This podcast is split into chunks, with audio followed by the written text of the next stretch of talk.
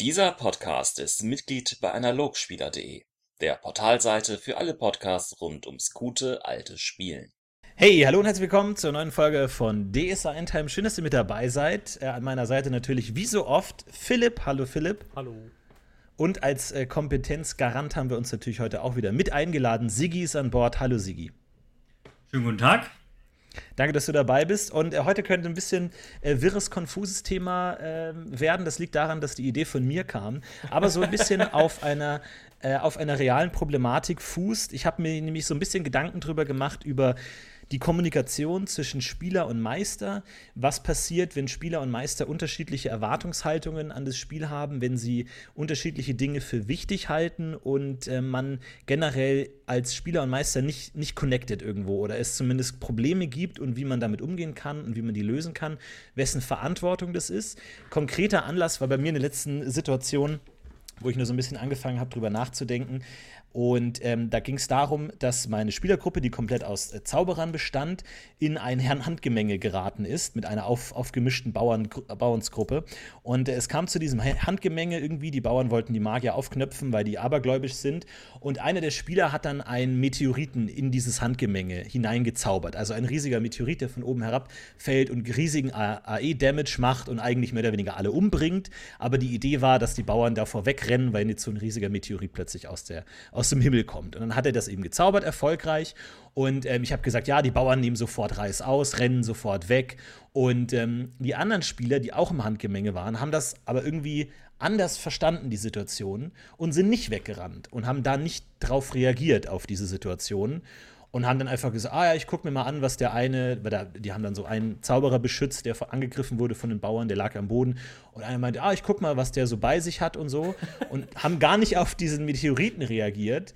Und ich dachte mir so ein bisschen aus so einer ja, Leute, ihr müsst das schon ernst nehmen, was ihr hier gerade selber macht. Also ihr, ihr, ihr, verjagt Leute, lasst euch davon aber selber gar nicht beeindrucken, dass ich dann halt irgendwie in die Zwickmühle kam, wie soll ich damit jetzt umgehen? Jetzt müssen die alle AE-Damage kriegen von diesem Meteoriten. Wie mache ich das jetzt genau? Ich hatte davor keinen klaren Bodenplan aufgebaut.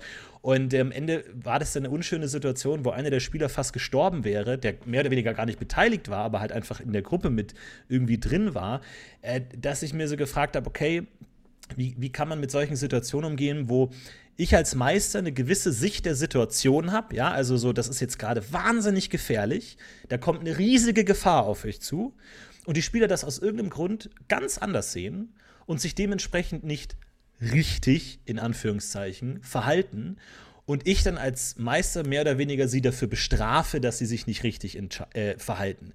Ist das, ist das angemessen? Ist das korrekt? Wie geht man damit um?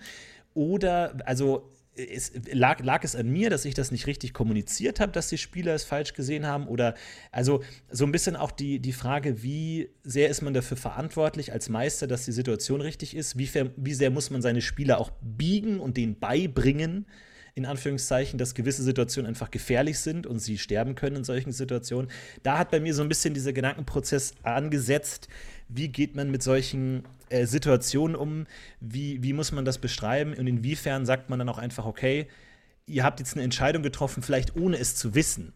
Also ohne zu wissen, dass jetzt ihr eigentlich hättet weglaufen müssen, in Anführungszeichen, habt euch dagegen entschieden und jetzt kriegt ihr Schaden, weil vielleicht wussten die gar nicht, dass das die Situation ist. Das war so ein bisschen die Grundausgangssituation, die, die dieses Thema bei mir irgendwie so ein bisschen aufgemacht hat. Und äh, ich bin gespannt, in welche Richtung es geht. Und ich glaube, da kann man ganz viele Themen berühren. Aber ja, vielleicht könnt ihr erstmal so intuitiv äh, schildern, was euch dazu einfällt, ob ihr mal ähnliche Situationen erlebt habt und, und wie ihr damit umgeht, so ein bisschen. Hallo und herzlich willkommen zu das ist das Thema dieser Folge. Okay. Ähm, Philipp, willst du loslegen? Ja, ich gerne. Also, ich finde das schon eine sehr spannende Situation, weil ich glaube, in der Situation waren schon viele Meister und auch ich natürlich. Es ist, ich glaube, in dem Moment echt eine Scheiße. Dann kannst du, glaube ich, nicht mehr viel machen. Aber die Frage ist schon auch irgendwie ein bisschen, wer ist verantwortlich und was ist die Konsequenz? Und meine Entscheidung wäre, glaube ich, immer die Verantwortlichkeit liegt eigentlich schon beim Spielleiter. Einfach deswegen, weil die Spieler schwer was machen können. Also natürlich haben die auch eine Mitverantwortlichkeit, zu, die Situation zu verstehen. Da kann man jetzt natürlich auch drüber streiten, dann im, äh, wie die Gruppe als solche irgendwie den, die ernst, ob sie den mit Meister ernst nimmt und so weiter und so fort. Aber ich glaube, in letzter Konsequenz muss man schon sagen, wenn der Meister nicht in der Lage ist, das genau darzulegen, haben die Spieler eine große, haben eigentlich Schwierigkeiten, das selber von sich aus zu bewerten. Und ich hatte sogar, es geht sogar so weit, dass ich sagen würde, es ist teilweise auch anstrengend, wenn Spieler Situationen einfach anfangen, komplett wild zu interpretieren und dann daraus Aktionen ableiten, die, die, die, die vielleicht anstrengend sein könnten. Also zum Beispiel, dass ein Spieler beschließt einfach, dass jetzt diese Situation extrem gefährlich ist und einen riesen Trubel macht und das jedes Mal kann das auch für die anderen Spieler vielleicht sogar so anstrengend werden. Also ich glaube, die Verantwortlichkeit liegt schon beim Meister und aus diesem Kontext heraus würde ich immer sagen, dass sowas wie eine Bestrafung für den Spieler immer schwierig ist und wahnsinnig demotivierend sein kann, weil man einfach oft als Spieler, glaube ich, nicht so einfach wirklich nicht versteht, was das Problem ist. Also, ja, ich glaube, also, die, wenn so eine Situation auftritt, und das kommt ja auch heute noch vor, dass meine Spieler und Spielerinnen mich falsch verstehen, würde ich tendenziell unglücklich natürlich, aber würde dennoch wahrscheinlich einfach ansagen, was jetzt die Konsequenz wäre, wenn XY. Also in diesen konkreten Situationen könnte ich mir vorstellen, wenn es jetzt dann schon quasi das Kind in den Brunnen gefallen ist, dass ich dann ganz praktisch gesprochen sagen würde, okay, äh, ihr habt schon den Kometen auf dem Kopf, ihr könnt da schon jetzt alles weitermachen, aber dann kriegt ihr halt AOE-Damage. Einfach deswegen, weil ich, ja, es ist, es ist aber ich, ich weiß nicht, wem geholfen ist, wenn man dann drauf pocht, dass es doch logisch ist. Ich weiß es nicht. Sigi, wie siehst du das? Also wenn wir jetzt von diesem Grundproblem ausgehen, wir haben eine eskalierende Situation und die Helden ähm, legen immer noch eins drauf und wir sind ja eigentlich in DSA, also Meteor ist unwahrscheinlich, aber die legen immer noch eins drauf und ähm, greifen den Adligen an oder, oder töten Bauern. Ähm, ich würde zum ersten hoffen, dass die anderen, also nicht die anderen Spieler darauf reagieren und da schon vielleicht ein, einwirken. Äh, dann ähm, in der Beschreibung vermutlich die Taten, also, also dass es halt jetzt, dass die Leute dann darunter leiden oder verletzt sind oder sterben und dann vielleicht, dass die Moral oder der Charakter das erst abschätzen kann selbst, also dass die Entscheidung unter den Spielern bleibt. Und der Philipp weiß, dass ich als erst als ja. letzte Maßnahme so aus dem Off sagen würde, also Leute, das ist jetzt ziemlich crazy und evil und eigentlich solltet ihr das nicht mal lassen. Also das wäre für mich eher das No-Go. Also aber das würde ich ähm, zum Beispiel jetzt, ich glaube, da das ist interessant, ja. Ich glaube, in der sozialen Situation würde ich es auch anders interpretieren. Aber wenn du jetzt sagst, okay, ein, ein, ein Steilhang stürzt auf die Spielergruppe runter und sie gehen nicht aus dem Weg, weil sie nicht checken, dass sie quasi die abkriegen werden, da würde ich tendenziell schon machen. Also wenn, ich finde, es ist irgendwie, es wirkt so ein bisschen unverschuldet, weil sie ja eben gerade nichts machen. Also sie machen ja, das Problem in diesem konkreten Fall ist ja, sie, sie sind halt in Gefahr und checken es nicht. Ja, genau, das ist das Problem und da kommt man so ein bisschen in die Situation, äh, in, es gehört es auch so ein bisschen dazu, die Spieler zu erziehen, in Anführungszeichen, dass sie da so ein bisschen aufpassen müssen. Oder wie gesagt, muss der Meister dann eine klare Ansage machen, weil ich meine, wenn der Meister eine Ansage macht, dann nimmt er ja in gewisser Weise schon die Entscheidung der Spieler vorweg. Wenn er sagt mhm. so, ey Leute, euch ist schon klar, da rutscht jetzt gerade ein riesiger Felslawine auf euch zu. Jeder Spieler weiß, ach so, okay, wir müssen jetzt das und das machen. Du willst mhm. jetzt von uns, dass wir das machen. Mhm. Und eigentlich will man das ja nicht. Natürlich hat man als Meister oft eine Vorstellung davon, wie eine Situation jetzt aussehen könnte. Aber eigentlich sollte man ja vermeiden, der Spielsituation seinen eigenen Willen aufzudrücken. Ja. Aber wie kann man das machen und trotzdem die Situation angemessen nach der eigenen Interpretation darzustellen? Ja, das ist echt schwierig. Also ich weiß nicht, also ich weiß nicht, wie hast du da Erfahrung? Also zum Beispiel was, was ich überlege, wäre, wenn du vielleicht aus einem anderen ähm, Winkel nochmal die Situation beschreiben, wie sich das auswirkt. Wir hatten so ein Beispiel mit ähm, das, dem Gelände das beschreiben, also es ist, ist egal. Ähm, dann könnte man vielleicht auch den, den Spieler, also die anderen Spieler, äh, sagen, sie bitten, das zu beschreiben, wie sie, wie sie die Situation sehen. Ähm, ob das jetzt für sie auch gefährlich oder nicht gefährlich ist. Also bevor man selber sagt, das ist gefährlich, dann irgendwie ähm, die nochmal das, das beschreiben lassen, ist vielleicht eine Möglichkeit. Es ist auf jeden Fall, wenn es nicht ordentlich oder wenn man dann selber merkt, uh, das habe ich vielleicht nicht ordentlich beschrieben, dann hilft es, glaube ich, nichts, dann einfach trotzdem es nochmal zu beschreiben. Selber. Hm. Ähm, ja. Wenn es völlig eskaliert, also darauf, darum geht es jetzt, oder? Dass man es zu schwach beschrieben hat und ähm, dann ist es zu spät. Gibt es da keine Stufe dazwischen? Ja, ich denke schon, oder? Aber es ist, sagen wir mal, du bist in so einer Situation, dann ist es ja wirklich zu spät. Also dann ist es ja oftmals nicht mehr so einfach zu retten. Ja, ich, ich glaube, was, was äh, vorhin schon erwähnt wurde, ist diese Vorstellung des, des Realismus. Was ist jetzt realistisch, was mhm. jetzt passiert? Und das ist ja so ein Begriff, den ich ganz schwierig finde, weil ich also es ist eine Frage, die man stellen könnte. Ist der Meister dafür verantwortlich, was realistisch ist und was nicht? Hat der da die Herrschaft? Ist der die höchste Instanz, was jetzt realistisch ist und was nicht? Oder Nein, kann ein Spieler auch seine. Ja. Würde, genau, würde ich überhaupt nicht sagen, weil du entscheidest als Charakter, was für dich eine realistische Reaktion ist, in dir, der Situation, die beschrieben ist. Wenn der mir ähm, rosane Elefanten rumfliegen lässt, dann entscheide ich trotzdem mit meinem Charakter, wie ich mit denen interagiere. Ähm, also das ist nicht, liegt nicht ganz allein beim, beim Spielleiter. Aber das Problem ist ja, die Reaktion äh, beruht ja auf der Situation. Und wenn du die Situation anders interpretierst, hast du ja schon ein Problem. Weil wenn jetzt ein Spieler sagt, ach so eine Gerölllawine, das ist doch nicht gefährlich. Nö, das ist, interessiert mich nicht. So, dann hast du als Meister vielleicht die äh, eigentlich, nee, sowas kann wirklich gefährlich sein. Und dann ist die Frage, wer hat jetzt hier recht?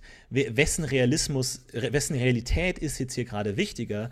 Der Spieler, der, der es einfach anders auslegt als der Meister oder der Meister, der einfach sagt, nein, ich, ich habe entschieden, das macht 2 W20 Schaden, wenn ihr stehen bleibt, das ist meine Entscheidung, das ist schon gefährlich. Wer, wer hat dann recht in, eine, in, so einer Situation? Naja, beide würde ich sagen, weil ähm, vielleicht, und es kommt oft genug so vor, dass man sagt, naja, diese fünf Wölfe, das ist super gefährlich und die Spieler kommen aus einem anderen Hintergrund oder wissen, sie haben gut geskillt oder wie auch immer und sagen, nee, das ist nicht gefährlich. Und dann legen sie sich vielleicht ab und haben ihre Realität bestätigt oder werden schwer verletzt. Und es hat sich die andere äh, äh, Perspektive quasi bewahrheitet. Ich finde, das, das, äh, man muss nur vorher sich den Plan gemacht haben und auch überlegt haben. Und zu vielen gibt es ja Richtlinien, was ist realistisch oder was ist für die, für die Charaktere auch ähm, machbar oder wenn sie so reagieren, ist das die Konsequenz und dann dazu dabei bleiben und nicht irgendwie künstlich nachschrauben oder runterschrauben. Und dann ja, haben sie. Wer, wer legt dann fest, ob die fünf. Also du sagst, äh, also gut, in deinem Beispiel mit den Wölfen ist natürlich klar, die haben einfach äh, Werte, die Wölfe, und dann würfelst ja. du. Aber es gibt ja auch Situationen, die nicht so klar ähm, definiert sind. Wenn du jetzt sagst. Ich schwimme jetzt mit dem Fluss durch. Und dann denkst du dir, äh, äh, der ist vielleicht voll reißend und so. Ja, genau, zum Beispiel. Oder du sagst, ja, wir müssen irgendwie unerkannt irgendwo hin. Und dein Spieler sagt, ja, wir hängen uns falsche Bärte um und laufen da den Weg entlang. Und du als Meister denkst dir, das ist doch nicht euer Ernst. Das, das, das, das funktioniert doch nie. Aber die Spieler sagen, nee, doch, das, das reicht. Wunderbar, dann erkennt uns keiner und machen das. Und jetzt stehst hm. du als Meister vor der schwierigen Aufgabe, schlicht einfach zu entscheiden, was die Real Realität ist. Dass die erste Woche sagt, ja, ihr seid doch die von gestern mit einem Bart. Na klar, mhm. kannst du auch auf irgendwas würfeln und so, aber grundsätzlich einfach zu sagen, die Idee funktioniert nicht, musst du ja schon aber auf eine gewisse Weise sagen. Oder du sagst, alles, was die Spieler tun, ist eine gute Idee per se. Ich als Meister will mich da gar nicht einmischen und lass denen mehr oder weniger alles durchgehen. Nee, das würde ich jetzt nicht machen. Also, wenn es eine Schnapsidee ist, wenn man sagt, ich will das Feuer mit Schnaps löschen, dann ist es halt doof. Also das funktioniert halt auch nicht. Also das ist schon klar, aber es gibt ja viele Situationen, wo es keine objektive, klare Antwort ja. gibt, wo man einfach ja. eine Realität festlegt. Aber muss. dafür finde ich, sind Würfel äh, gut, um die Entscheidung zu beeinflussen äh, oder den, den Verlauf mit, mitzuerzählen. Also ich würde dann sagen, okay, dann machst du eine, eine ähm, Verkleidenprobe oder eine Deception und so und dann ähm, schauen sich die Wachen das an und wenn du selber sagst, du bist ja der Spielleiter, wenn du selber sagst, Mai, das ist jetzt schon sehr leicht, das zu durchschauen. Da setzt du ja quasi, ich bin jetzt im Gedanken bei D&D, setzt du deinen Schwierigkeitsgrad fest und sagst, der ist dann halt jetzt echt niedrig. Und bei dem, bei, bei in DSA sagst du auch, naja, die Probe wird jetzt schon echt, äh, ein bisschen erleichtert für den, der das durchschauen will. Aber wenn dann die Spieler das super cool würfeln, dann freuen die sich, dass ihr, ihr Stranger-Plan irgendwie geklappt hat und der und dein NSC super schlecht würfelt, dann hat es irgendwie geklappt und alle sind zufrieden. Du verlierst ja dabei nichts. Wenn sie, dann kann sie erzählen. Weißt du noch damals, wie wir. Und dann finde ich es immer gut, wenn die dann wirklich da auch noch eine Geschichte drum erzählen, wie sie diesen Bart ankleben, wo sie den herkriegen. Und schon hast du eigentlich eine. Ähm, hast ja nichts verloren als Spielleiter. Ich würde auch. Aber jetzt meine. Ja, ich würde da ganz kurz eine grundlegende Frage stellen. Die, diese Erschwernis oder Erleichterung, die du dann an die Garde selber anlegst und entscheidest, teilst du die den Spielern in irgendeiner Weise mit? Also, wenn die den Plan ja, das, formulieren, das wir Frage. hängen uns den Bart um, sagst du ja. denen dann, okay, könnt ihr machen, aber euch muss klar sein, dass es nicht die beste Idee ist. Oder dass es. Also das würde ich nicht sagen, ich würde sagen, weil dann, muss klar sein, dass es schwer ist. Ja. Also, du würdest schon sagen, euch ist klar, dass das äh, nicht ganz leicht ist, was ihr hier vorhabt. Also, ihr, also in Klammern, ihr müsst gut würfeln, damit das klappt. Mh. Eigentlich würde ich das nicht sagen wollen, aber ich weiß, in meiner letzten Gruppe hat das einer der Spieler eben moniert, hat gemeint, ich würde gern vorher wissen, wie die Schwierigkeit ist, bevor ich sage, ich mache es oder nicht. Und ich wollte mhm. das nicht sagen. Ich wollte, dass er selber irgendwie sich das erschließen kann, aber da gab es in dem Fall schon eine Diskrepanz von seiner Wahrnehmung und von meiner. Genau, aber das finde ich zum Beispiel ganz spannend. Das könnte ich gewesen sein. Weil manchmal ist es eben genau, das ist, finde ich, oft genau die Situation, in der auch ein Spieler ja sich unwohl fühlt.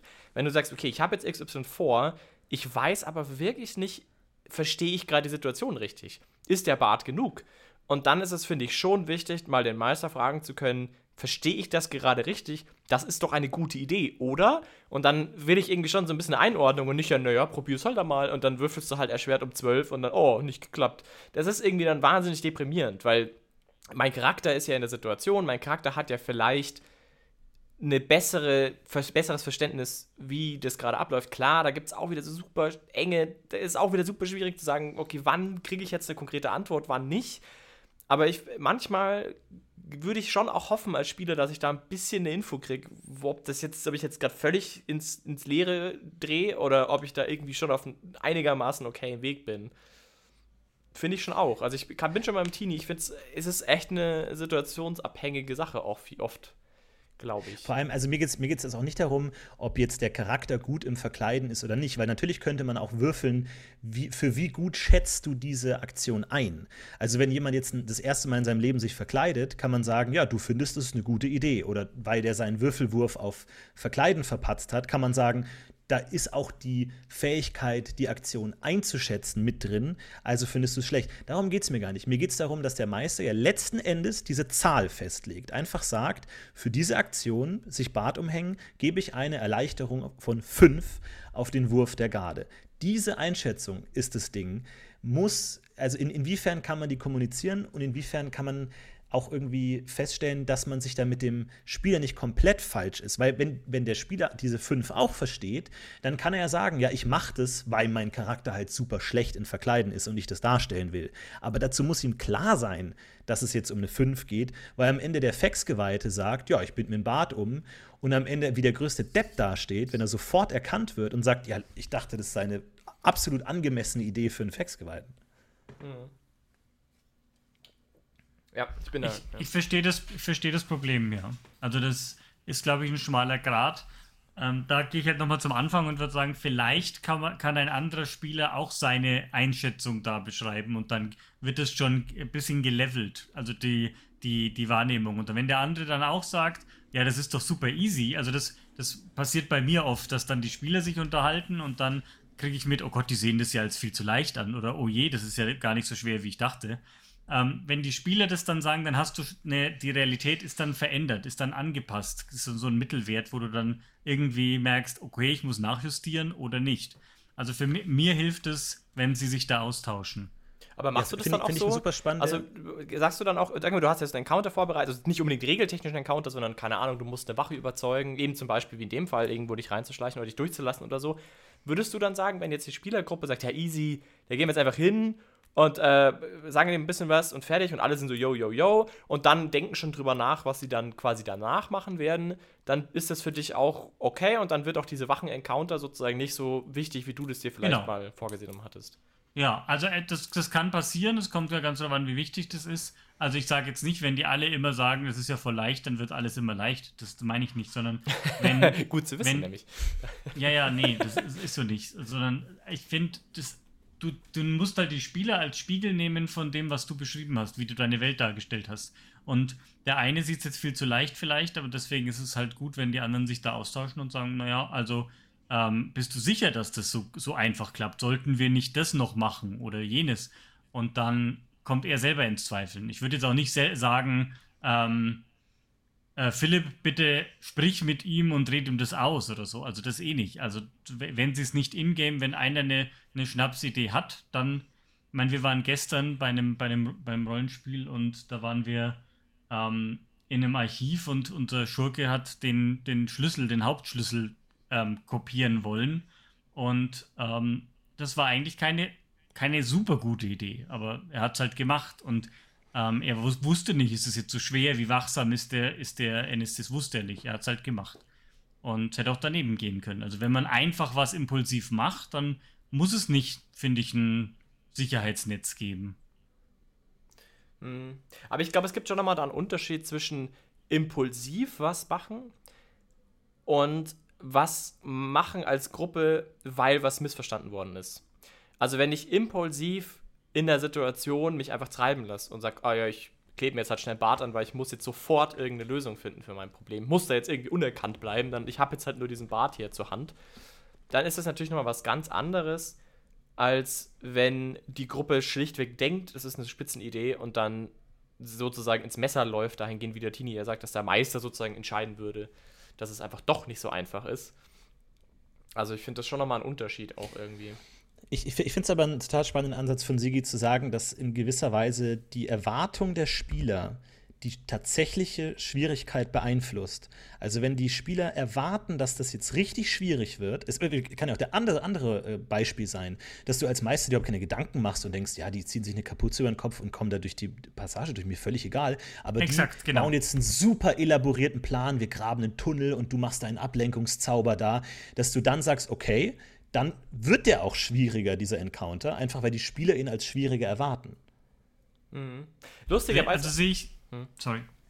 Wobei ich, ich, ich würde auf der anderen Seite noch hinzufügen, ich finde, es kann auch, und das ist, glaube ich, tendenziell, also ich habe noch nie das so bewusst gemacht, äh, wie du das jetzt gerade beschreibst. Ich hatte aber auch noch nie eine Situation, wo, ich das so, wo mir das so aufgefallen wäre.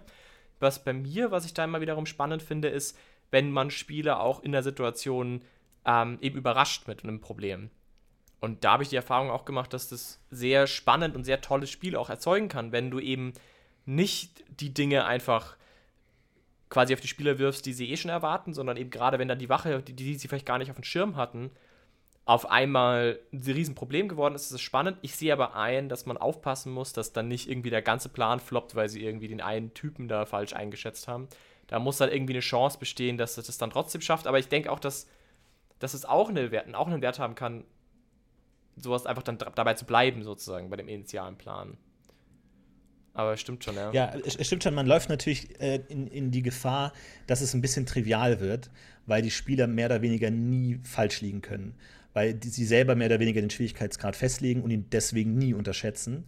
Aber ich sehe ich seh auch natürlich die Gefahr, dass man Spieler frustriert, wenn sie an Problemen scheitern, die sie nicht mal als Problem wahrgenommen haben. Mhm. Ich glaube, an einem Problem zu scheitern, äh, an das man wirklich versucht zu bearbeiten und dann würfelt man schlecht oder man hat irgendwie was äh, nicht, nicht bedacht, okay. Aber frustrierend ist es, an einem Problem zu scheitern, von dem man nicht mal was wusste und nicht mal, okay, da haben wir überhaupt nicht dran gedacht und jetzt ist das für den Meister das riesige Problem, wie der Fluss, wo wir dachten, ja, wir schwimmen da durch und plötzlich ist die Schwimmprobe massiv erschwert und plötzlich ist alles, schwemmen alle den Fluss runter und niemand hat da überhaupt dran gedacht.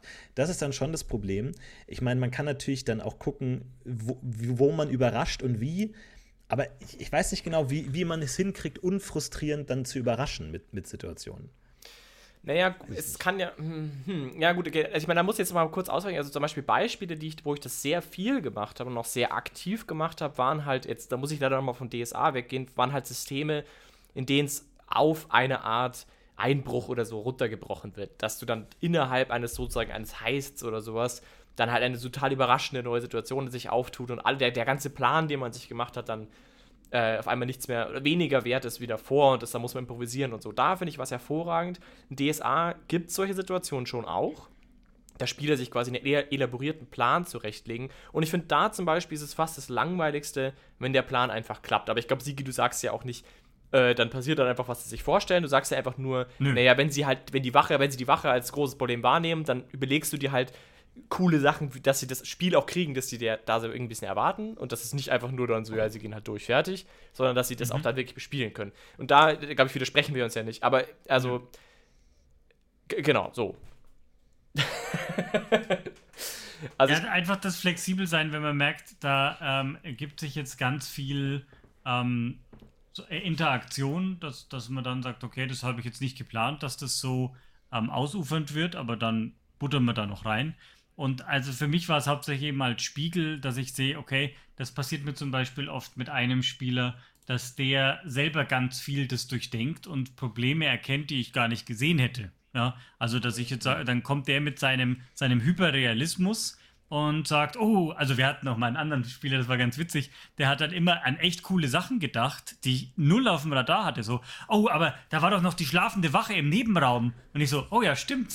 Danke, dass du sagst. Und dann, dann, dann baut, also dann baut man das ja eher mit ein wieder, als dass es dann quasi wegfällt. Und ähm, das, ich finde es schon wichtig, wenn die da so wachsam sind oder das durch so tief zu durchdenken, dass man dann nicht sagt, nee, ist eh egal, habe ich jetzt, das machen wir jetzt nicht, sondern es vergeht geht so, wie ich es geplant habe, sondern so stimmt. Ähm, wenn du da deinen Feuerball im Zimmer zündest, dann fangen die Wände an zu brennen. Ja, und das ist immer ganz schön, wenn das die Spieler selber schon auf dem Schirm haben. Dann muss man selber als Leiter nicht so an, auf, an viel denken und man muss eh schon an so viel denken. Das heißt, ich bin da sehr, sehr froh, wenn ich da Ideen ähm, und, und Aufmerksamkeit mit übernehmen kann. Auf der anderen Seite, Sigi, kann ich mich erinnern, ich habe ja bei dir auch schon gespielt, ein Spiel bei dir. Und ich kann mich erinnern, dass man manchmal ein bisschen genervt ist, wenn andere Spieler was anspricht, was du vergessen hattest. Und man, äh, offensichtlich, jetzt wo du das sagst, merke ich, dass ich das offensichtlich schon bekannt, dass mir das bekannt war. Und ohne dass ich das jetzt irgendwie durchdacht hätte, wird mir das gerade sehr klar. Das ist ein sehr selbstreflektierter Moment. Jetzt sag doch nichts zu der Waffe. der Drama-Part der Folge. Oh nein, ich fange gleich an. Oh, Sigi, es tut mir so leid. Aber das war mir nicht klar. Das war mir echt nicht klar, aber ich glaube, das stimmt. Siehst du mal, man ist, als Spieler ist man doch findig. Findig wie ein Wiesel.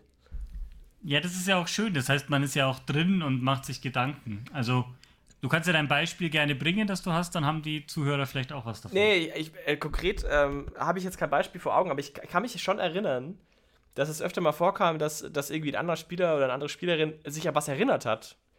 Was ein echtes Problem ist dann für den Plan, den man gerade macht. Und man hofft, hat so ein bisschen, denkt sich dann so, oh nein, jetzt, jetzt denkt der Sigi auch wieder dran. Oh nein, jetzt wird es bestimmt passieren. Und jetzt sind wir alle am Arsch. Und, naja gut, bis jetzt haben wir es noch immer irgendwie geschafft, aber das, äh, dieses Gefühl, dass man sich so ein bisschen ärgert, dass die andere Spielerin was gedacht hat, weil sonst wäre es bestimmt nicht passiert, ähm, ist schon so ein bisschen so ein Spielerding. Vielleicht, keine Ahnung, es ist echt interessant. Ja, absolut. Ich meine, also einerseits finde ich es natürlich äh, super, weil dir die Spieler ja indirekt auch mitteilen, worauf sie Lust haben, was ihnen Spaß macht. Wenn du sagst, wir brechen jetzt hier in die Burg ein und ein Spieler sagt, ja, dann müssen wir die Wache ablenken und dann müssen wir das machen und dann brauchen wir die Uniform, dann müssen wir dem die Uniform ausziehen und dann ziehen wir die an, dann weißt du ja so, hm. worauf hat der Bock? Was fällt, welche coolen Szenen fallen dem ein, ja. wenn er an das äh, Genre Burgeinbruch denkt? Und dann kannst du sagen, okay, das machen wir. Du hast vielleicht was ganz anderes im Sinn gehabt, dass die irgendwie mit einem Luftgin von oben runterfliegen, aber du merkst plötzlich, nee, die haben darauf Bock und dann muss ich jetzt auch nicht mein, meine Idee durchdrücken, die ich mir gestern Abend äh, ausgedacht habe, sondern kann darauf eingehen, worauf die offensichtlich Bock haben, weil sie sagen es dir ja.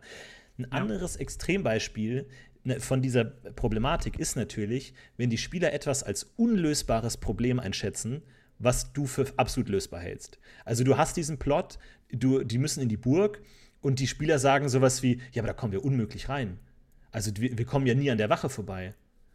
Und du als Meister aber denkst so, ja, na, doch. Also, das, also wenn die Spieler das als viel schwerer erdenken, als du selber es dachtest, und die plötzlich anfangen, den Plot zu verwerfen oder irgendwie Dinge zu machen, wo du merkst, ich, ich habe das ganz anders gesehen, die, die denken über die in Anführungszeichen falschen Sachen nach oder denken sich jetzt gerade selber so in das Problem rein, dass sie Probleme finden, an die ich wie, wie gerade eben gerade nicht gedacht habe. Und vielleicht haben sie sogar ein bisschen recht, dass ich beim Plot einen Fehler gemacht habe und mir dachte, ja stimmt, ihr habt recht, man, das geht gar nicht so, wie ich mir das gedacht habe. Oder sie vielleicht mehr oder weniger halb fundierte Probleme finden, die dafür sorgen, dass sie im Endeffekt vielleicht den Plot irgendwie gar nicht mehr so hinkriegen, wie man sich das vorgestellt hat. Ja, da zum Beispiel finde ich das ganz problematisch, wenn das ein Spieler oder eine Spielerin ist.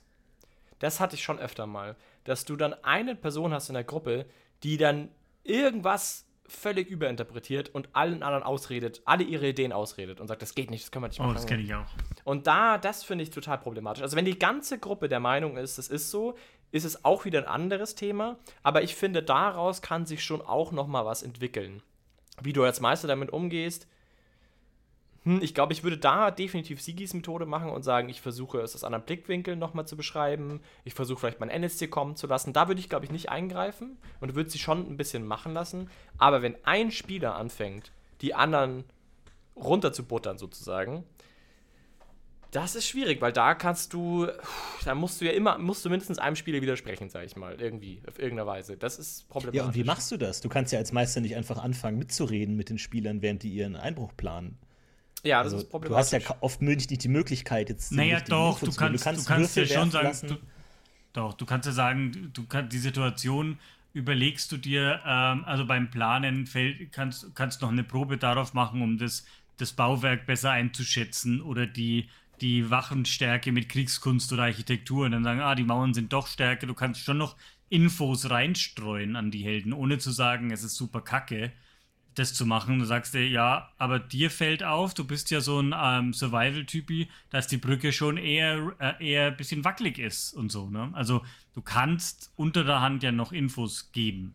Ja. Mhm. Ohne du musst natürlich aufpassen, dass, genau, dass ja, ja. du den Spielern nicht sagst, was sie tun sollen. Ne? Weil dann, genau, äh, also das, das kann natürlich wohl, auch oft, muss man, glaube ich, gut dosieren, ja kann natürlich oft gerade ähm, bei vielleicht unerfahrenen Meistern dazu führen, dass man die Spieler so sehr verunsichert, dass sie überhaupt nicht mehr wissen, was zu tun ist. Vor allem, ja. wenn man als Meister vielleicht sich genau überlegt hat, wie die da jetzt reingehen und die sagen, ja, wir bauen eine Leiter aus Holz und du sagst, ja, nee, Holzverarbeitung, nein, das würde dich gar nicht tragen oder was, weil du vielleicht auch Ideen selber runterbuttern willst, weil du an die nicht gedacht hast oder irgendwas in der Richtung. Also das ist schon schwierig. Es ist natürlich eine große feinfühlige Sache aber da, natürlich, da greifen die alten Allgemeinplätze. Man muss dann auch seine Spieler kennen, wie die darauf reagieren. Und die haben ja vielleicht auch nicht das erste Abenteuer mit dir gespielt. Aber es ist nicht ganz leicht. Äh, und es kommt natürlich auch auf Meistertypen an. So. Ich glaube, es gibt auch Meister, die da strenger sind und so ein bisschen von den Spielern verlangen, das zu spielen, was man jetzt sich überlegt hat, und andere, die halt dann vielleicht eher ein bisschen flexibler sind, die dann auch andere so Problemlösungsdynamiken erzeugen irgendwie. Da muss man dann auch wissen, an wem man ist und ob man letztendlich dann auch Spaß daran hat, so, so zu Rollenspielen oder nicht. In beide Richtungen kann das. Ja, ich glaube, Sigi, du bist da schon auch ein gutes Beispiel dafür, wie man sehr dynamisch auch schmeißt. Also, das machst du ja dann auch eigentlich immer sehr gerne. Das muss man schon sagen. Also, ich finde auch das, was du vorhin gesagt hast, trifft ja hier genauso zu. Ähm, also, dass man eben versucht aufzugreifen, was aus den Spielern rauskommt und daraus was zu machen. Das ist, glaube ich, schon ein ganz guter Ansatz, auch in dem Fall. Also wenn die Spieler sich das da. Klappt halt in manchen Gruppen besser, in anderen schlechter, vor allem die, die gut miteinander interagieren und nicht so meisterfixiert sind. Also wo die Dynamik innerhalb der Spieler gut läuft. Übrigens ein anderes Beispiel, das mir eingefallen ist, so im Negativen. Ähm, das geht nicht nur, wenn man gute Ideen von den Spielern kriegt, so nach dem Motto, oh, der, der Wachmann könnte ja jetzt seinen Umtrunk zu sich nehmen und bla bla, sondern ähm, im Negativen genauso, wenn du gerade eine Szene beschreibst und dann kommt von den Spielern, oh, da sind jetzt bestimmt drei Zombies da, oder? Und dann auch darauf eingehen und sagen, ja, ja gut, dann mache ich das vielleicht nicht, dass man das da irgendwie anpasst, außer es ist jetzt relevant. Aber wenn die Spieler einem schon signalisieren, ähm, what the fuck, da habe ich jetzt überhaupt keinen Bock drauf, dass man dann da vielleicht auch sensibel oder hellhörig ist. Also klappt vielleicht auch nicht immer, aber ist für mich für mich als Spieler halt, halt super frustrierend, wenn du gerade, sie gehen über diese Ebene, Nebelschwaden liegen da und dann sagen die Spieler, da kommen jetzt bestimmt Skelette und Zombies. Okay, ich buff mich schon mal und, und, und mach meine Waffe geweiht. Okay, gut. Du hast aber auch harte Spieler, ey. Das ist mir noch nie untergekommen. Oh, es ist bestimmt wieder ist der Böse der Gute am Ende, oder was? Ja, fuck. Sowas kommt ja die ganze Zeit. Die ganze Zeit. Oh Mann. Alle sind abgebrüht und überzockt abgebrüht und überzockt, ja. Sehr schön. Ja, du erst Expertenrunden, das ist schon krass. Ja, aber es stimmt schon. Es ist auch manchmal vielleicht so die Situation, dass gerade die Spieler vielleicht gar nicht auf eine Lösung kommen zu einem Problem, das man selber gar nicht für relevant hält irgendwie. Ich weiß auch nicht, wie hunderte Male ich schon die Diskussion hatte, ob wir über einen Weg oder durch einen Wald laufen sollen. Sowohl als Spieler als auch als Meister hatte ich diese Diskussion schon so oft. Man muss irgendwo schnell hinkommen, aber auch nicht so auffällig. Also sagt man, lass uns die Straße gehen. Aber was ist, wenn wir durch den Wald gehen? Da kommen wir mit Pferden nicht durch. Ach, das geht schon. Nee, lass es durch. Diese Diskussion habe ich schon so oft erlebt, wo ich mir als Meister auch dachte, du, mir ist das scheißegal, was ihr macht. Geht einfach los. Lasst uns einfach was machen, anstatt da rumzudiskutieren, weil wenn die Spieler zu einem coolen Ergebnis kommen, dann ist ja alles wunderbar. Wenn die sagen, okay, wir, wir legen uns jetzt fest, wir machen hier den coolen Plan und wir machen das und wir bauen Floß und fahren den Fluss runter und machen das und so, geil. Aber wenn sie sich im Kreis drehen und immer nur die, die Argumente erneuern auf beiden Seiten, warum der eine Plan oder der andere Plan schlecht ist und man halt gar nicht vorkommt und man sich alles denkt, das ist gar nicht so wichtig, wie ihr das vielleicht denkt gerade, ist halt schon schwierig, diese, die Realität irgendwie richtig zu mhm. formen, was wichtig ist und was nicht. Ich glaube, man kann ja an eine Million Dinge immer denken. Ja. So, man kann ja gucken, reicht die Ration, reicht das Wasser, wo gehen wir hin, was machen wir? Und als Meister denkt man ja oft von diesen 20 Perspektiven an eine, vielleicht zwei, und alle anderen sind einem vielleicht auch einfach egal für das, was man erzählen will. Und wenn die Spieler sich daheim im Kreis drehen, kann das schon manchmal schwierig werden. Das ist interessant, weil das, das Problem haben, Problem, ja, die, die, diesen Fall habe ich ja auch schon öfter irgendwie erlebt und kann mich gut erinnern.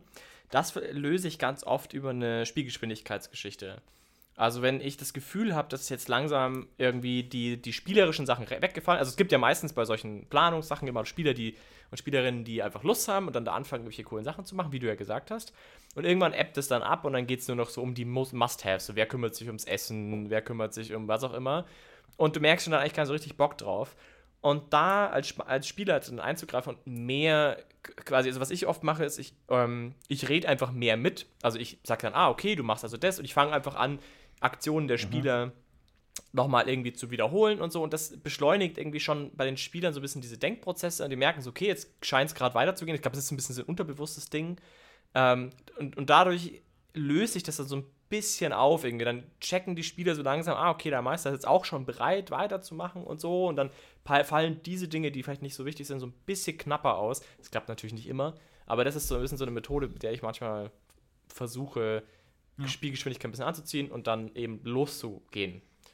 Finde ich, find ich gut, was auch funktioniert, wenn Leute zu sehr, ich kaufe jetzt noch eine Sohle für meinen Stiefel und flicke den Umhang, dass man mhm. da dann vielleicht auch rafft und sagt, das ist jetzt im Lebensstandard so ein insgesamt Gold, was sich jetzt abzieht und dann habt ihr so die normalen Sachen. Also es gibt, gibt ja sehr detail, detailorientierte und detailverliebte Spieler und das ist, hat auch auf jeden Fall seinen Platz.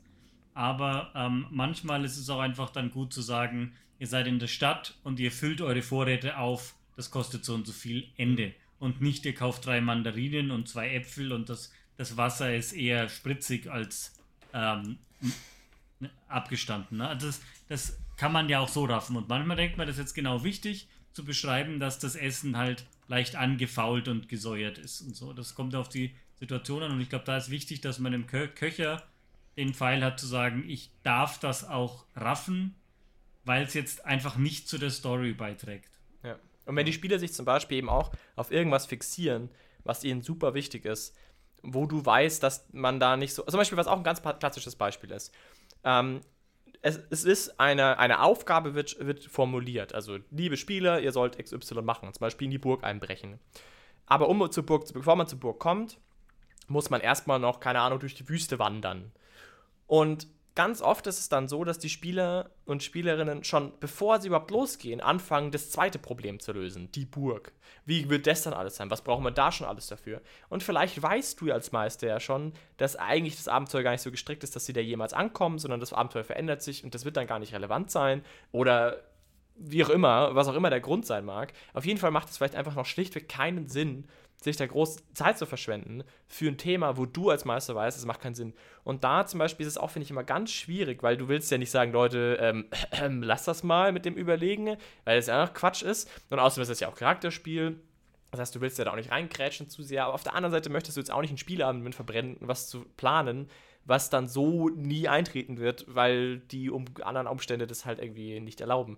Und da zum Beispiel ist auch das, das Stichwort Spielgeschwindigkeit, finde ich, entscheidend. Das klappt natürlich, das sollte man allgemein, finde ich, sehr vorsichtig sein mit solchen Charakter, mit solchen Abenteuer-Arcs, finde ich. Da muss man eh aufpassen, dass man das nicht zu sehr übertreibt, damit das nicht eben zum Problem wird für Spieler. Aber wenn es mal doch passiert, und das passiert ja dann doch hin und wieder mal, glaube ich, ist das Thema, über diese Szene so ein bisschen schneller drüber zu gehen und so ein bisschen die Geschwindigkeit anzuziehen. Nicht viel, aber so leicht, dass die Spieler so ein bisschen das Gefühl haben, sie müssen sich jetzt auch mal irgendwie entscheiden und sie können jetzt nicht ewig hier so rumdaddeln. Beschleunigt diese Prozesse manchmal so ein bisschen. Ja. Ja, es stimmt schon, es ist, es ist schwer. Es ist natürlich auch ein Unterschied, finde ich, den man machen kann, ist natürlich jetzt die Frage, ob man sich das als Meister ähm, erlauben sollte oder nicht. Ob das jetzt gerade in Anführungszeichen cooles Rollenspiel ist oder ob das jetzt eher müßiges Rollenspiel ist. Also haben die Spieler gerade richtig Spaß daran, diese Reise durch die Wüste zu planen? Oder ist es ein, ja, was haben wir Wasser? Ist es zu heiß? Wo können wir Rast machen? Also man kann ja vielleicht auch als Meister dann so ein bisschen raushören, weil ich habe ja nichts dagegen, dass die Spieler, wenn die richtig Bock drauf haben, jetzt ihren Wüsten-Beduinen-Charakter auszuspielen, der dann äh, genau erzählt, wie man in der Wüste sich bewegen muss und macht auf gar keinen Fall das und auf gar keinen Fall das. Und das machen die zwei Stunden lang und merken dann, oh, ihr werdet, kommt in irgendeinen äh, Dimensionsriss, bevor ihr die Wüste Wüste betritt. Das ist ja auch nicht schlimm, wenn die Spaß dran haben.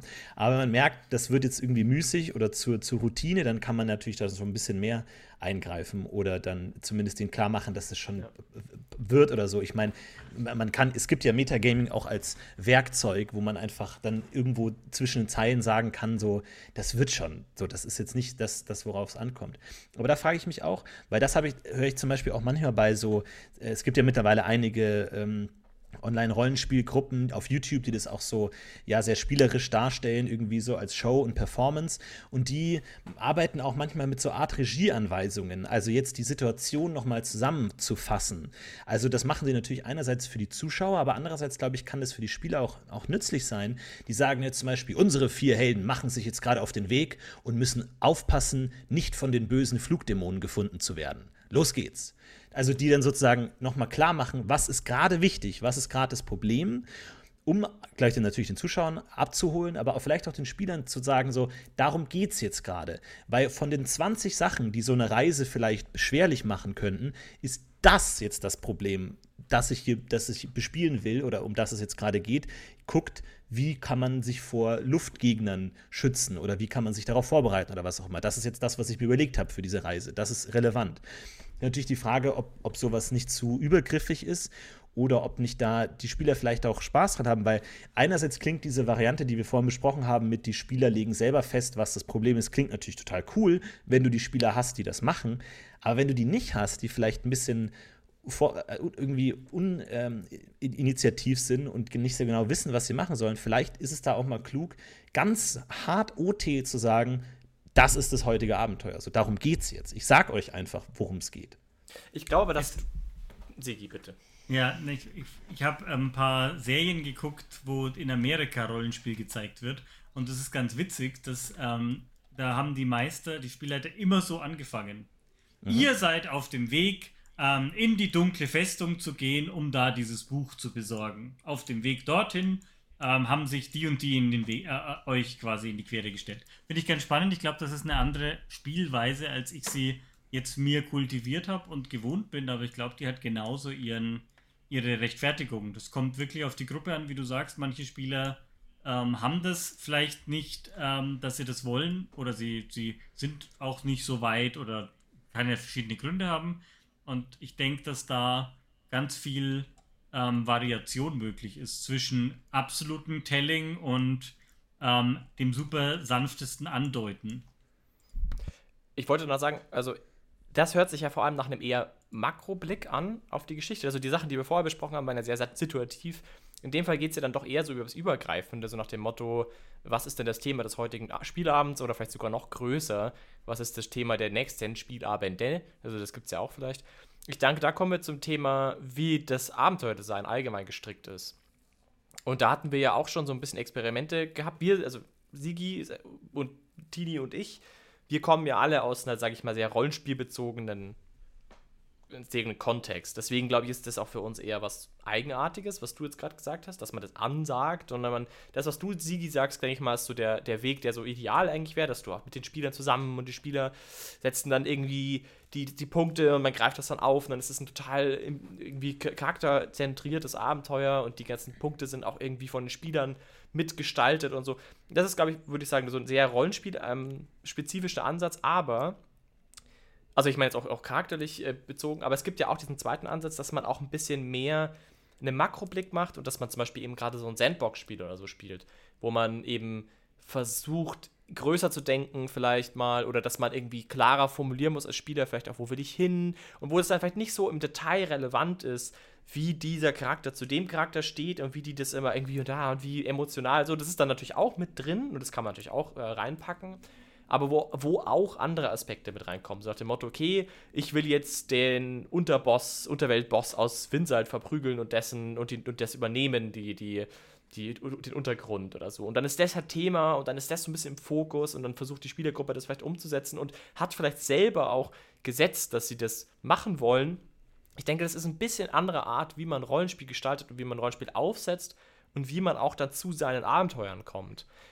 Da setzt, glaube ich, der Spieler stärker im in der Konzeptionierung an und gibt dafür sozusagen mehr so dieses, äh, wenig, also ein bisschen dieses Reaktive auf. Also ich finde, also, oder? Kann man das so sagen, dass man sagt, man, man plant mehr mit in dem Fall dann und sagt, man gibt sich quasi mehr einem, einem Konzept hin und sagt, heute sind die Flugdämonen das Problem und dann ist das halt das Thema auf der anderen Seite ist man natürlich auch weniger überrascht oder man lässt sich weniger leiten irgendwie von, den Situ von der Situation als solche und, und reagiert dann vielleicht darauf und ist dann vielleicht eher reaktiv. Ich glaube, das sind so ein bisschen die Unterschiede. Weiß nicht, ob ich jetzt völlig falsch liege, aber wie würdet ihr das sehen?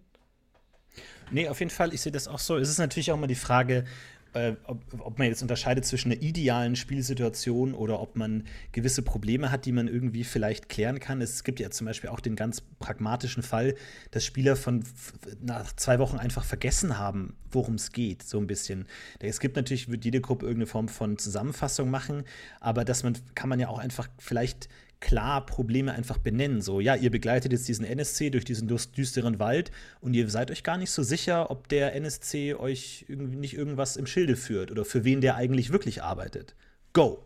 So, also das wirklich das Problem nochmal klar definiert, dass die Spieler vielleicht sich nicht so verfransen in alle Richtungen, falls es eine Gruppe ist, die das vielleicht so ein bisschen braucht, anstatt dass sie dann selber gucken, was jetzt das Problem ist, sondern man das so ein bisschen klarer macht. Aber ja, auch hier natürlich jede Gruppe, wie, wie die Gruppe es vorzieht. Finde ich, find ich total in Ordnung, wenn man das ähm, sagt. Ich fände es einen Ticken schöner, wenn die Spieler das selbst so zusammengefasst hätten. Ja, also wenn die dann quasi ihre eigenen Gedanken oder Probleme oder die Unsicherheiten nochmal in der Zusammenfassung an den Tisch bringen und dann, dann weißt du als Spielleiter auch, ah, da, da knirscht es vielleicht noch oder, oh, da haben sie es total begriffen, geil oder, oh mein Gott, die sind da völlig weg vom Schuss. Also da finde ich, diese Zusammenfassung beim Spieler hat immer noch den Vorteil, dass du weißt, sind die jetzt gerade voll drin? Oder musst du bei Adam und Eva quasi nochmal Grund anfangen? Dann kannst du aber auch irgendwie nicht komplexe Strukturen voraussetzen. Gerade. Also, das ist so der Spagat. Ich weiß, ähm, Tini, du hattest doch auch die Situation jetzt in deinem letzten Abenteuer, das du bei Rocket Beans gemeistert hast, dass du ja auch den Spielern die Freiheit gegeben hast, dass sie im Prinzip sagen können, was das nächste Abenteuer sein wird, so ein bisschen. Mhm.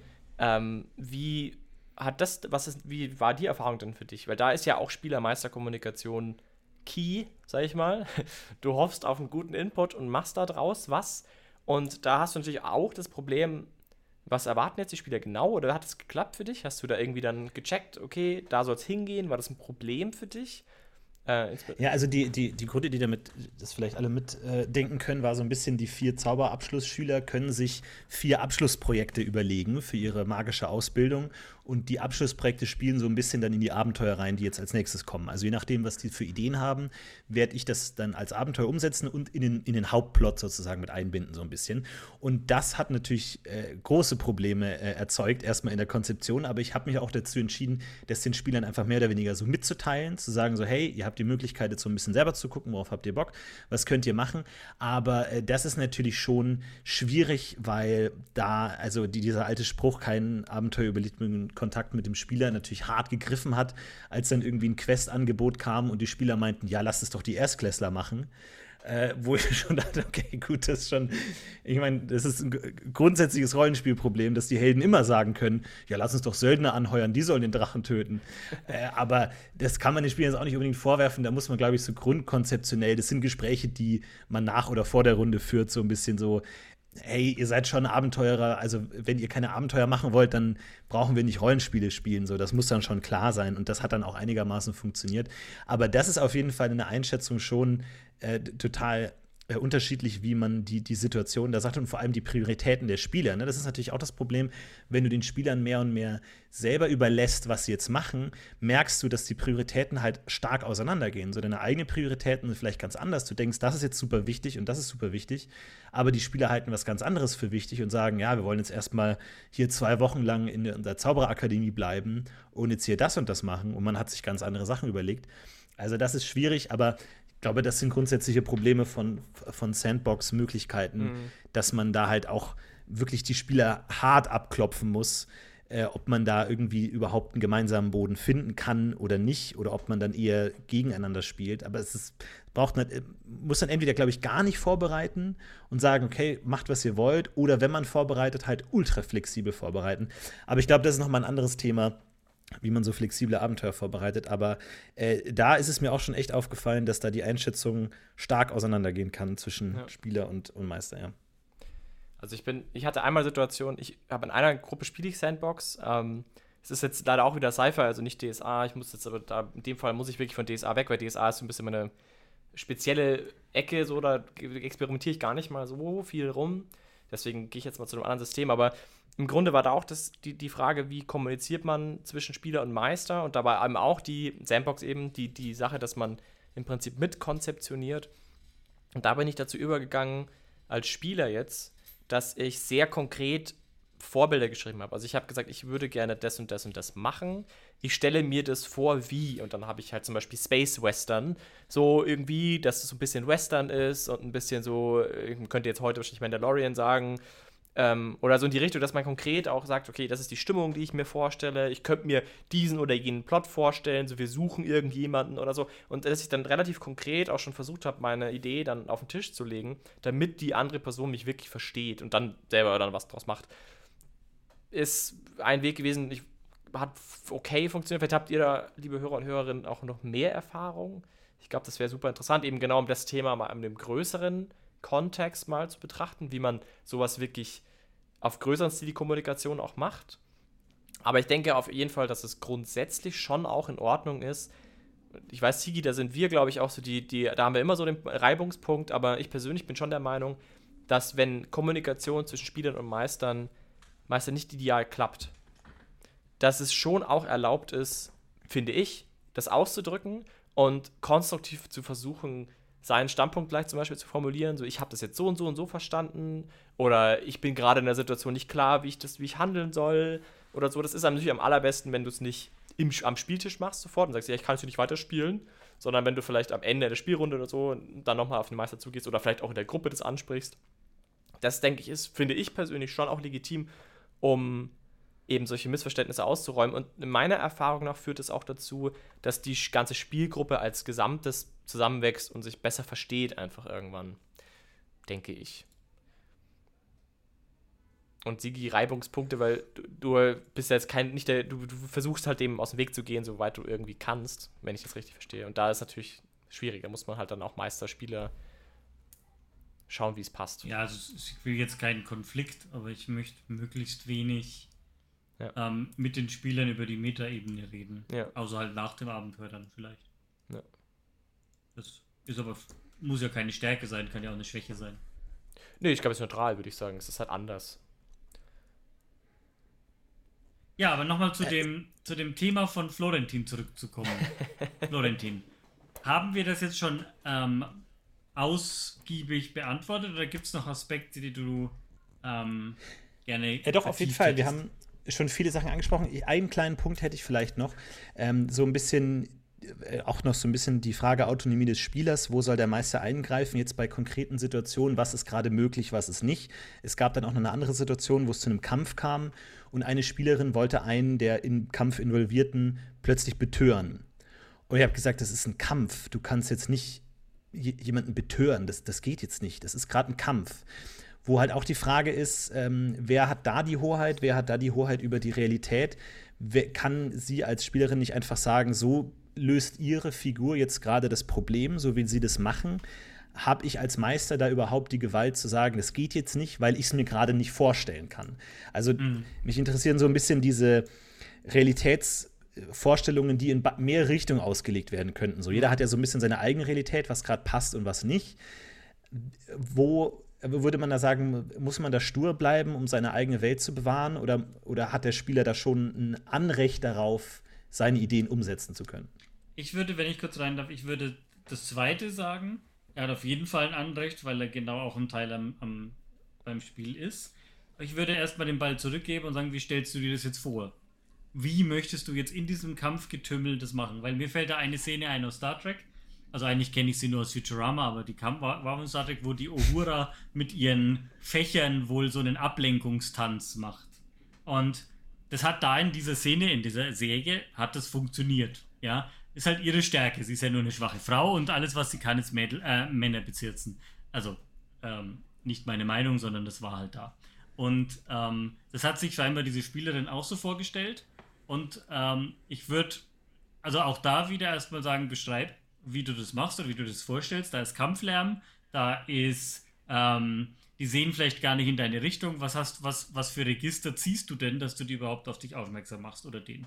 Das ist Nummer eins. Also beschreib mir, wie du das machen willst. Und dann würde ich ähm, natürlich, also wenn, sie, wenn das dann gut klappt oder die Beschreibung passt, sage ich, okay, mach eine Probe wieder. Und ich würde die da natürlich auch erschweren. Du hast die Situation ja erklärt, hast gesagt, ähm, das ist ähm, nicht einfach im Kampflärm. Also ich würde die Schwierigkeit höher setzen.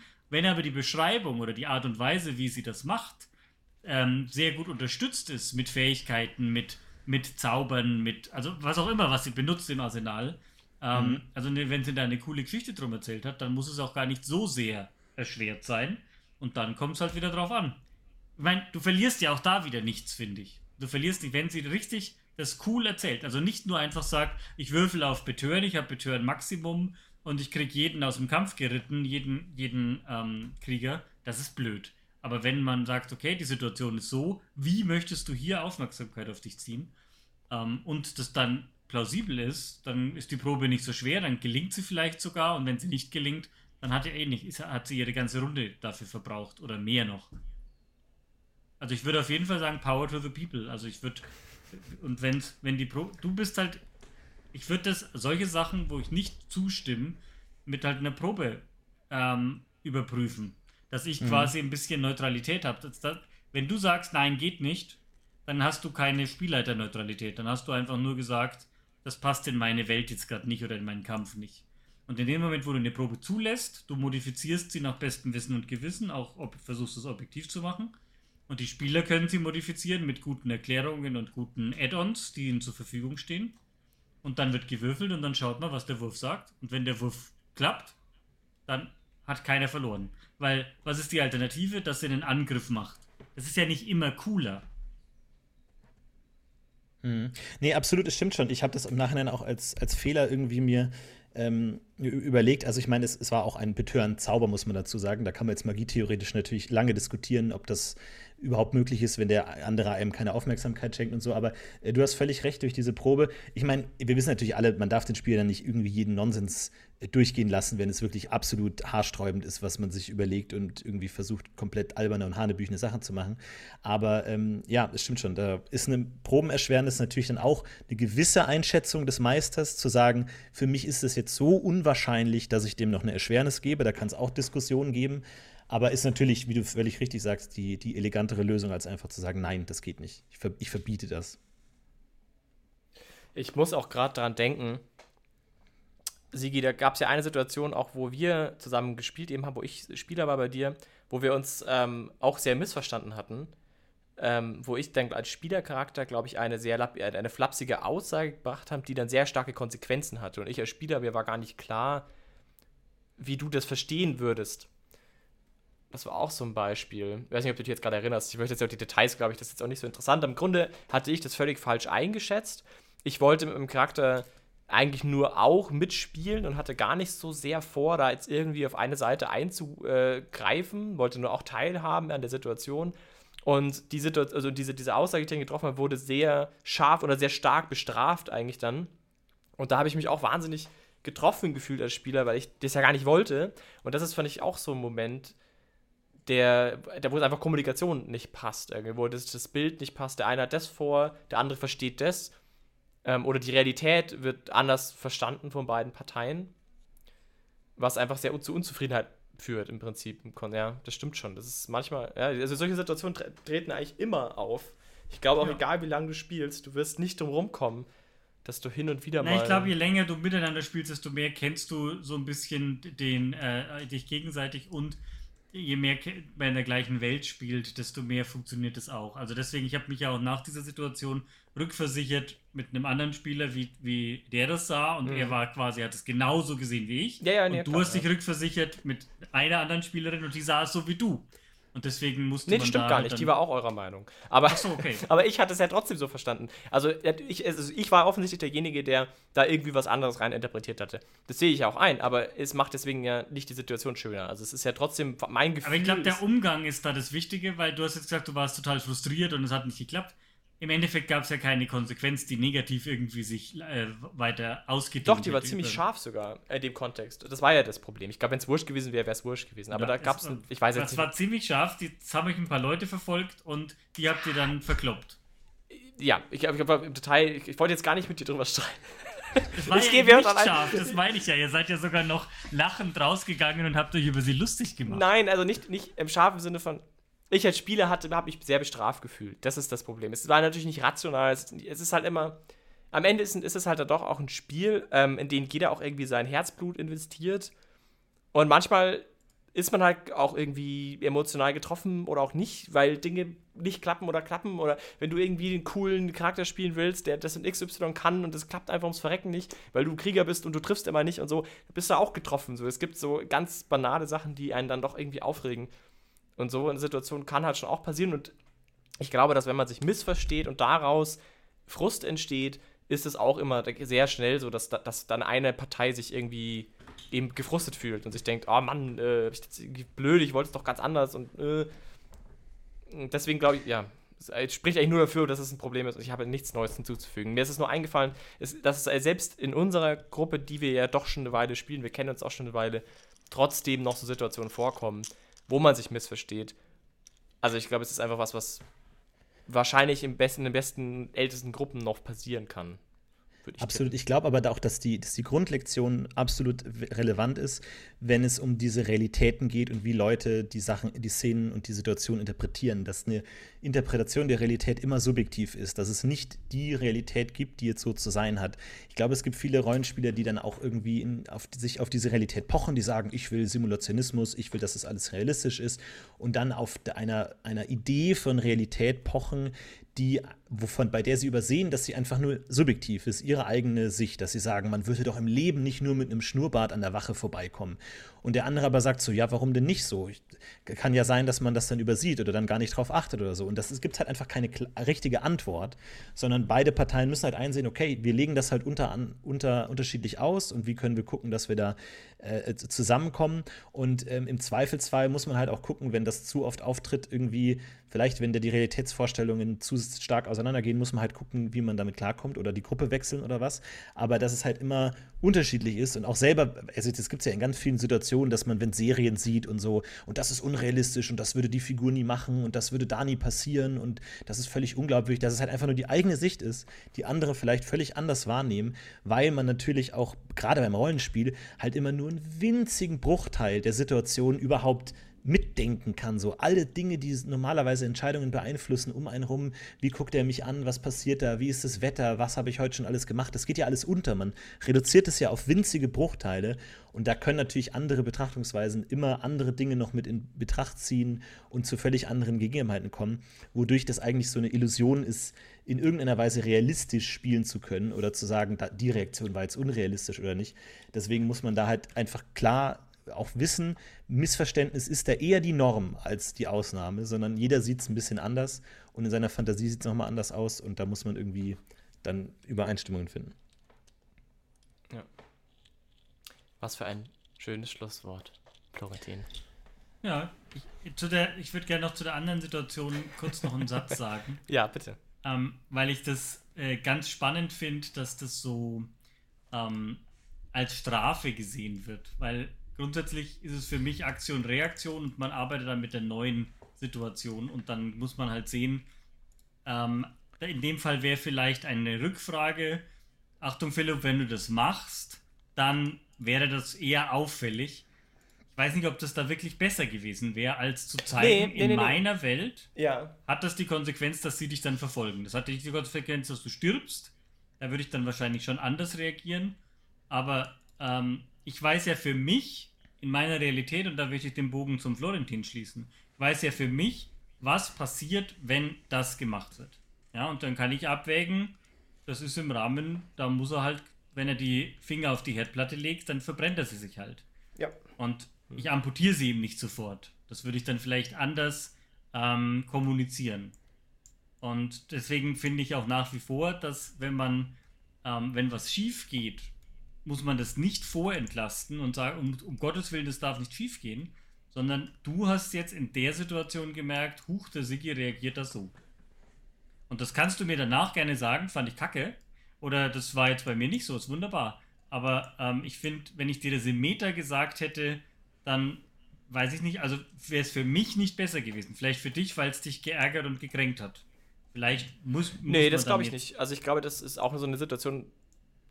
Ich glaube, glaube, es ist eigentlich nur ein Beweis dafür, dass Missverständnisse nicht einfach so aufzulösen sind, ohne Probleme. Also wenn eine Partei, in dem Fall mich, ich, eine andere Vorstellung hat von der Realität, wie der Tini ja sagt, also meine, wenn ich denke, dass meine Realität die richtige ist und danach handle und das dann dazu führt, dass etwas passiert, was ich nicht vorgesehen hatte oder was ich überhaupt nicht auf dem Schirm hatte oder was auch immer, dann führt das dazu, dass ich gefrustet bin, weil ich mir denke, ich werde, ich, ich, hab, ich werde jetzt hier irgendwie, ich bin missverstanden worden, so ungefähr. Dabei habe ich ja eigentlich was missverstanden. Aber das ist halt jetzt einfach so, da kann man nicht raus und man müsste eigentlich in dem Moment dann anhalten und verstehen, dass jetzt gerade beide auf einer unterschiedlichen Realität unterwegs sind, was per se schon mal schwierig ist, weil das sieht man denen ja nicht an, den Leuten. Ähm, und müsste das dann auflösen. Oder, aber das klappt ja eben gerade nicht. Also, das ist ja auch ein bisschen die Aussage. Also, ich mache jetzt auch keine Vorwürfe oder irgendwie, das hätte so oder so hätte laufen sollen. Ich glaube, die Situation, das, was ich daraus ziehe, ist, so eine Situation ist problematisch und kann auftreten, wenn man sich missversteht. Und dann ist immer eine Partei diejenige, die unzufrieden ist damit, weil sie ja dachte, sie wäre auf der richtigen Ebene. Und da dann diese, diese, diese Reife zu haben, die ich da nicht hatte, das einfach zu akzeptieren und zu sagen, na, ich war halt falsch gelegen, ist halt ein wichtiger Aspekt davon. Das, was du gerade gesagt hast, Tini, da hast du auf jeden Fall recht. Ich denke, das ist auf jeden Fall liegt es auf meinen Schultern, dass ich da jetzt nicht die Größe hatte, sozusagen zu erkennen, dass es schon okay ist, dass ich halt schlichtweg was missverstanden hatte. Aber in dem Moment war es halt für mich nicht möglich. Und dann ist man natürlich, ist es natürlich schade, so, wenn es öfter passiert in der Gruppe, die sich vielleicht auch noch nicht so gut kennt, äh, wo das vielleicht echt zum Problem wird, wo man das dann noch mitträgt über mehrere Spielabende oder who knows. Da wäre das natürlich dann echt ein Problem. Ja, man, man lernt nicht aus. Es ist ein komplexes soziales Hobby, das wir spielen, wo man nicht auslernt. Ja.